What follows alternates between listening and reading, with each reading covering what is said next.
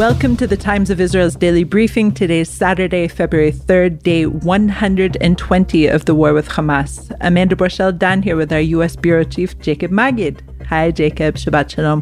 Shabbat Shalom, Amanda. A new milestone was set this week as the conflict became Israel's longest open war since 1948's War of Independence. We'll hear how the U.S. and a small, quote, contact group may be planning for the day after in Gaza. The U.S. is now combating Israeli settler violence and we'll also learn about a vote on Wednesday in the Chicago City Council to adopt a ceasefire resolution. All this and more when we're back.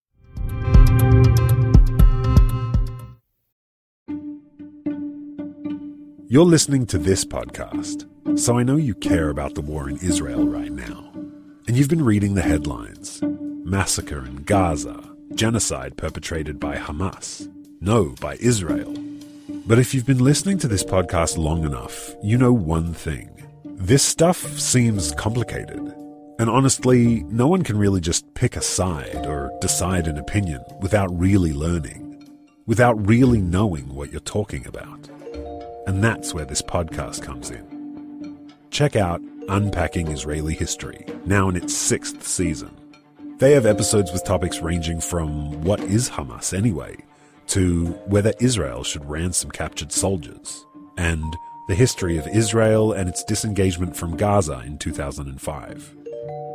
Unpacking Israeli history cuts through the noise and helps you understand Israel's present through understanding Israel's history. So, Educate yourself. Learn the history behind the headlines. Find Unpacking Israeli History wherever you listen to your podcasts.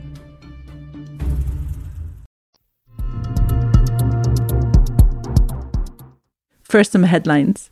Internal divisions among Hamas leaders are preventing the Palestinian terror group from backing a proposed hostage release deal that would include a pause to the fighting in the Gaza Strip, according to the Wall Street Journal. Regardless, Defense Minister Yoav Gallant asserted on Friday that a potential pause in the Israel Hamas war in Gaza will not apply to the ongoing hostilities with Lebanon's Hezbollah terror group. Israel's long range air defense system on Friday afternoon shot down a ballistic missile over the Red Sea fired by the Iran backed Houthis in Yemen. The Israel Air Force has airdropped a newspaper for residents of central Gaza called, quote, The Reality. The leaflet calls on Gazans to wake up and says that Hamas kills your children. The U.S. military launched an air assault on dozens of sites in Iraq and Syria used by Iranian backed militias and the Islamic Revolutionary Guard Corps on Friday in the opening salvo of retaliation for the drone strike that killed three U.S. troops in Jordan last weekend. Last night's U.S. strikes in Iraq and Syria reportedly killed 39 people. Jacob, you were in Washington recently where you were told by a U.S. and senior Arab official about a plan in which the U.S. is advancing a quote contact group with Middle East allies amid a coalescing around a united policy for managing the Gaza Strip after the Israel Hamas war. Now, we've heard statements about how if Israel doesn't get a day after plan together, then one will be imposed on the country. Is this basically the result? I think that's what the countries are hoping. Um, they realize that they can't really wait on Israel much longer, that Netanyahu clearly is not interested due to his coalition math in talking about a day after um, and who will govern Gaza. So at least in the meantime, these countries are trying to maybe not impose, but at least plan so there's something in the in the back burner that they have that they're able to take out and use if necessary. Um, this idea for a contact group was proposed by Antony Blinken, who was in the region last month, and he's going to be in the region tomorrow th- for four days. Um, and basically, he got okays from Jordan, Egypt, Saudi Arabia, the United Arab Emirates, Qatar, and Turkey to basically form this group that each country will have their a senior official leading it. Um, the countries are still deciding who will be the different representatives. I believe the U.S. Assistant Secretary of State for Near Eastern Affairs, Barbara Leaf, The UAE is using their UN ambassador, Lana Nusseibeh. Um, and each country will have a, some senior official. They'll talk basically largely virtual meetings, sometimes um, higher level at the possibly at the ministerial role um, every so often when there's a bigger decision to to make. Um, but basically, the idea is to start trying to figure out how Gaza reconstruction will look like, what reforming the PA will look like, um, and getting these countries on board with either supporting them financially, possibly giving troops, um, whatever there, there's still a lot of unclarity regarding what these countries will be doing, but the feeling is that they want to have a unified approach as opposed to having Blinken each time going to each country and having a, a separate discussion and then having to circle back, um, in, instead having a unified approach and hopefully moving forward in that direction. So it sounds like each country is picking out somebody who's not on the highest rung, however. So it sounds like each country will still need to be having, you know, many conversations internally and then coming back to this contact group. That's a great point, and I think one of the criticisms I heard from the senior Arab diplomat who leaked to me about this uh, this plan is that basically this is just another bureaucratic mess that the State Department is whipping up that really we feel like there's not a lot of, it's more process oriented than results oriented. And the, U, the, basically this UAE official was like, when you have something to tell the, like you want us to do, we'll, we'll move forward with it. We don't want to have more time just discussing and meeting and planning. Um, we'd really like to see some results, but obviously it's harder to do that when, um, with Israel kind of basically dictating at the end of the day what, what is allowed in and out of Gaza. Right. Israel is not involved. The Palestinian Authority is also not involved. So it would be this situation of having a plan imposed or some kind of plan drawn up that could be just rejected out of hand. Right. Um, I think it's less likely that the PA will reject it because I think a lot of these countries are A, consulting with the PA, and B, that these countries are also funding the PA, so the PA is not really in a position to be giving too many um, vetoes over what's going on, but obviously these countries have been grown very frustrated with Mahmoud Abbas over the years, and he has managed to kind of throw sticks in, into the wheels to to kind of slow down plans that these countries would like to see move forward.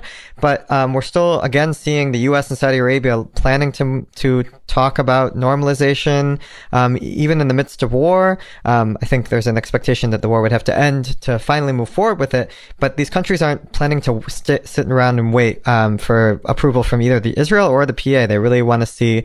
They think that the, allowing the countries, these two sides, to dictate the the process has led to the conflict that we've seen drag on for so many years, and a new approach needs to be taken. I guess is the the feeling. Blinken is meant to arrive in the region tomorrow. What are the plans for this trip, as far as you know? Yeah, um, a, a lot more discussions and and talks about I think the day after, which are still kind of theoretical, as you can as as this kind of shows. But basically, the top agenda item, I believe, is the hostage agreement that they're trying to negotiate. It's still not totally formed. There's not an understanding yet about how many Palestinian security prisoners are going to be released in exchange for the Israeli hostages, and the staging of the deal is still up in the air. But I think um, Blinken is hoping to push, um, obviously, Israel, and then also in his meetings with other leaders in the region to who have influence over Hamas to try to also get them closer to agreeing to a deal because I think the US sees the only way to get to the, the far end goal of a Saudi normalization deal is first you got to stop the war. Um, and the only way to stop the war is to get some sort of hostage deal. The feeling is that first you get the hostage deal, then with this two month pause or one month pause, whatever it might be, you'll have the momentum to maybe negotiate something longer. Um, and once the war is over, then you can focus on Saudi normalization. And then if through Saudi normalization, you can do a two state solution. That's like the, the grand, broad idea that the U.S. is very pie in, uh, pie in the sky, but that's the approach that they're trying to do. And it all starts with the hostage agreement. So I think that's what's going to be a lot of the focus of Blinken's trip. We'll go to a short break.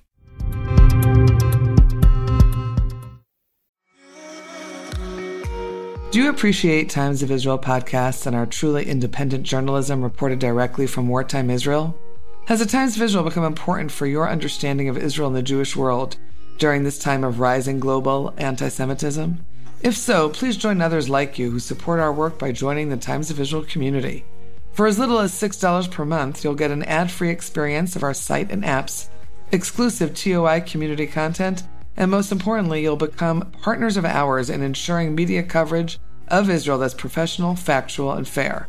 For more information and to join, just go to timesofisrael.com slash join.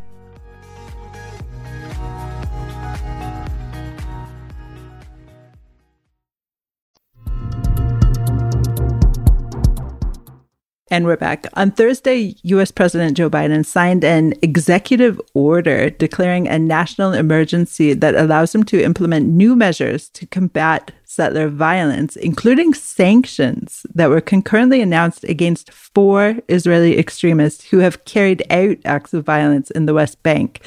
It really sounds to me that Biden took out the big guns here. what was the impetus to begin with? So this is an issue that the Biden administration's been pressing Israel on for since day one, really. Um, but but the frustration has been escalating. We saw President Biden himself talk about it publicly several times. Administration officials say that they've talked about it at in every single it's in all the readouts of meetings with different officials over the past couple of years and it's something that they feel has not gone addressed there's been alleged killings that haven't gone prosecuted um, assaults property damage that just continues and the feeling is that the Israeli government is not taking this seriously enough, and even people in the government are that that the U.S. feels are encouraging it. So um, we saw in no, in November, this U.S. National Security Advisor Jake Sullivan sent a memo to the different uh, cabinets uh, members, basically saying, "Look, you need to each of you draft up ideas for how your office can maybe address this phenomenon." Um, and then in Jan- in December, the next month, uh, U.S. Secretary of State Antony Blinken announced these visa restrictions against uh, a group of extreme violent extremists, both Israeli and Palestinian, in the West Bank. Um, but this list was not publicized. This that was the type of sanction. It was like a just visa restriction.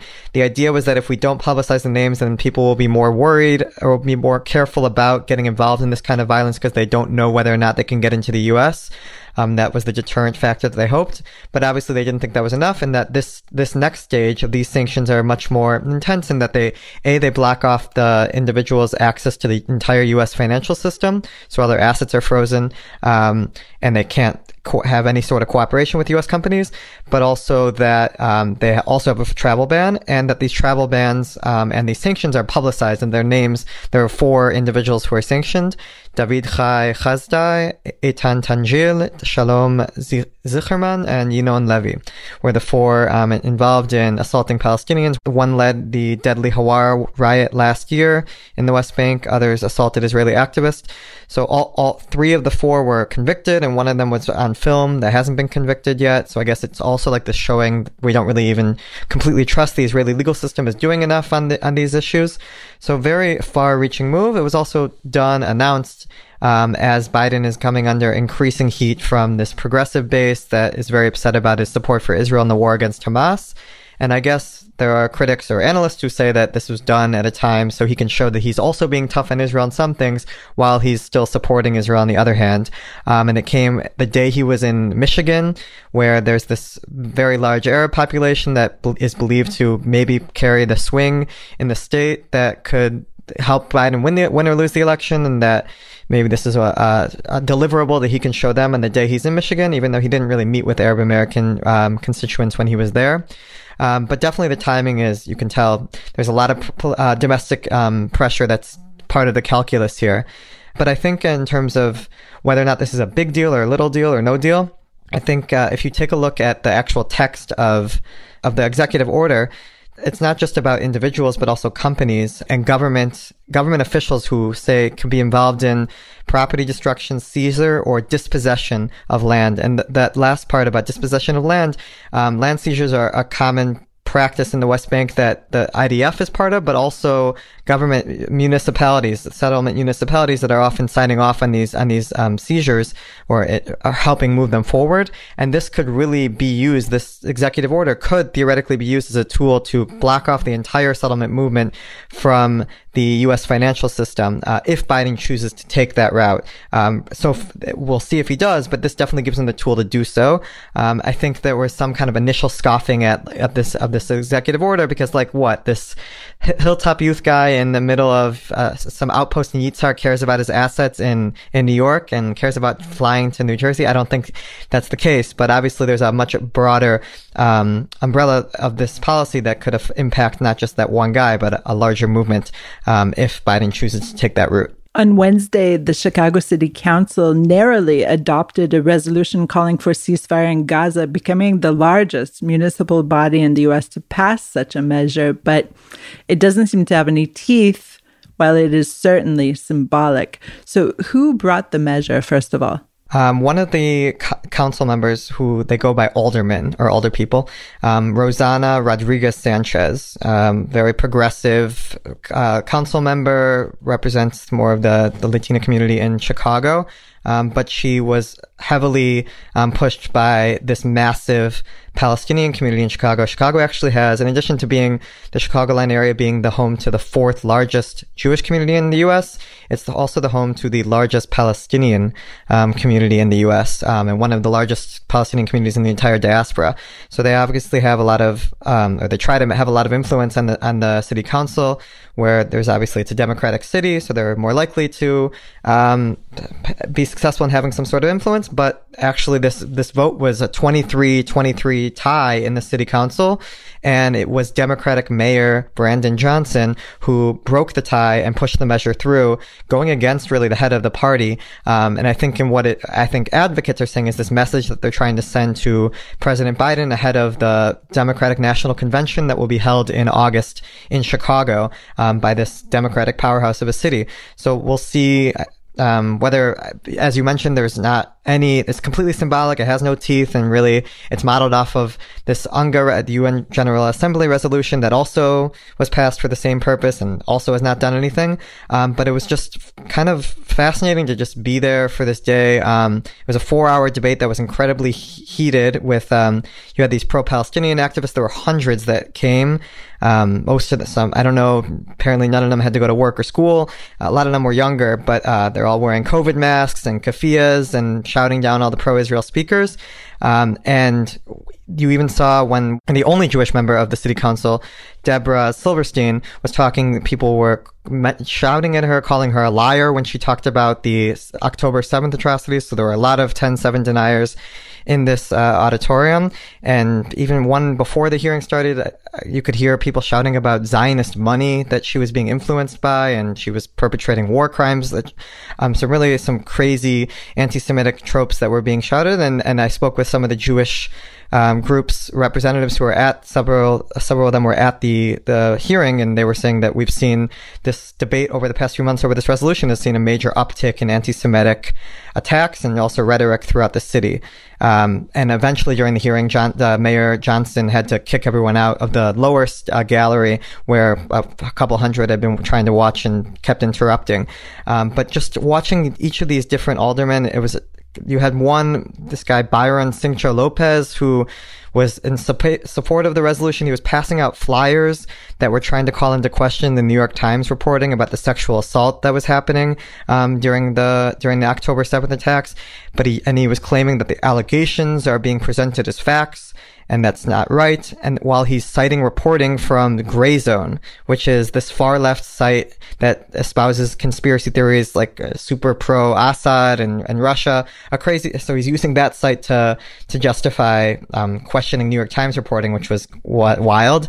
Then you had this other guy, James Gardiner, who gave this incredibly bizarre speech explaining why he was going to support the resolution because he recalled some experience he had backpacking in the Arab world and being driven by this hospitable farmer who told him, Alhamdulillah. And he was so touched by the guy saying, praise God. And that how there's a Jewish member, uh, on the, on the city council, but there's no Muslim members, and we need to show the Muslim community that we, they have a voice here, and that's basically his logic for um, supporting the resolution. But then you did have, obviously, it was 23-23. There was one guy, Nicholas Sposato, who's wearing a U.S.-Israel flag pin, and he said he's opposed the measure.